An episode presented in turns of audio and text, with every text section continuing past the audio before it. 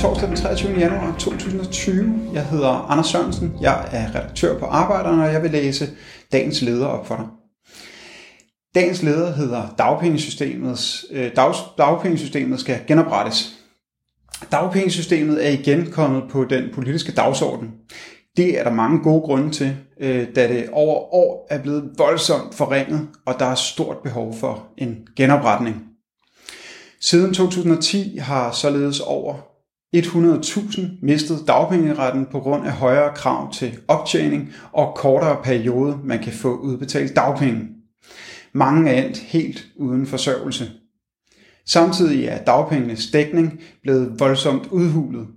I 1980 udgjorde dagpengesatsen 63% af gennemsnitslønnen i industrien, mens den i 2025 kun vil udgøre 44%. Udhulingen sker, fordi dagpengesatsen ikke længere følger lønudviklingen.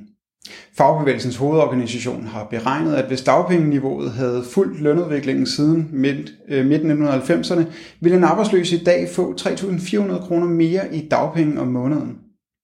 Udviklingen har åbnet for en ladeport af private løsninger. I dag har 400.000 danskere tegnet en ekstra lønforsikring, enten via en kollektiv ordning eller en individuel forsikring. Senest har vi set ASE tilbyde en lønforsikring for samme pris som i A-kassen, men vel at mærke med en langt højere ydelse ved ledighed. Det kan lade sig gøre, fordi forsikringen kun tilbydes til faggrupper med meget lav ledighed. Udviklingen bekymrer med god grund fagbevægelsen. Den solidariske ordning bliver undergravet, hvis de bedst stillede vælger private løsninger.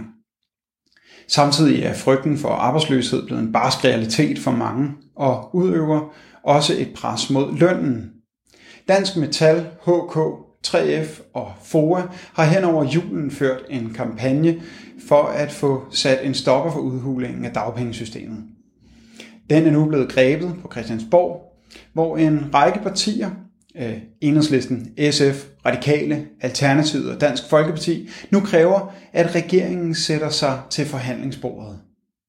Regeringen udtrykker stor forståelse for problemet, men beskæftigelsesminister Peter Hummelgaard siger samtidig meget klart, at der er ikke råd.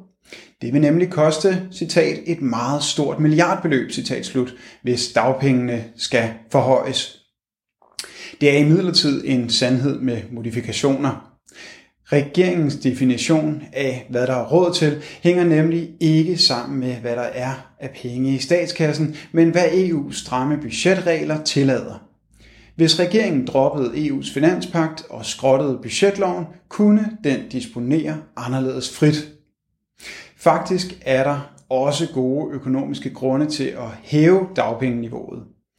Med den nuværende arbejdsløshed er dagpengesystemet en gedin overskudsforretning for statskassen, og jo flere som er medlem af en A-kasse, jo større er overskuddet. Det viser beregninger, som blev foretaget sidste år under daværende finansminister Christian Jensen. Faktisk skal vi op på en ledighed på 6,2 procent, før statskassen begynder at betale til dagpengesystemet. Der er altså masser af gode grunde til at få genoprettet dagpengesystemet. Spørgsmålet er, om regeringen vil. Du har lyttet til dagens leder fra Arbejderen. Abonner på vores podcast på iTunes, eller hvor du ellers hører din podcast. Du kan også klikke ind på arbejderen.dk for meget mere journalistisk indhold. Du er også velkommen til at følge Arbejderen på Facebook, Instagram eller Twitter, samt tilmelde dig Arbejderens daglige opdatering på Messenger.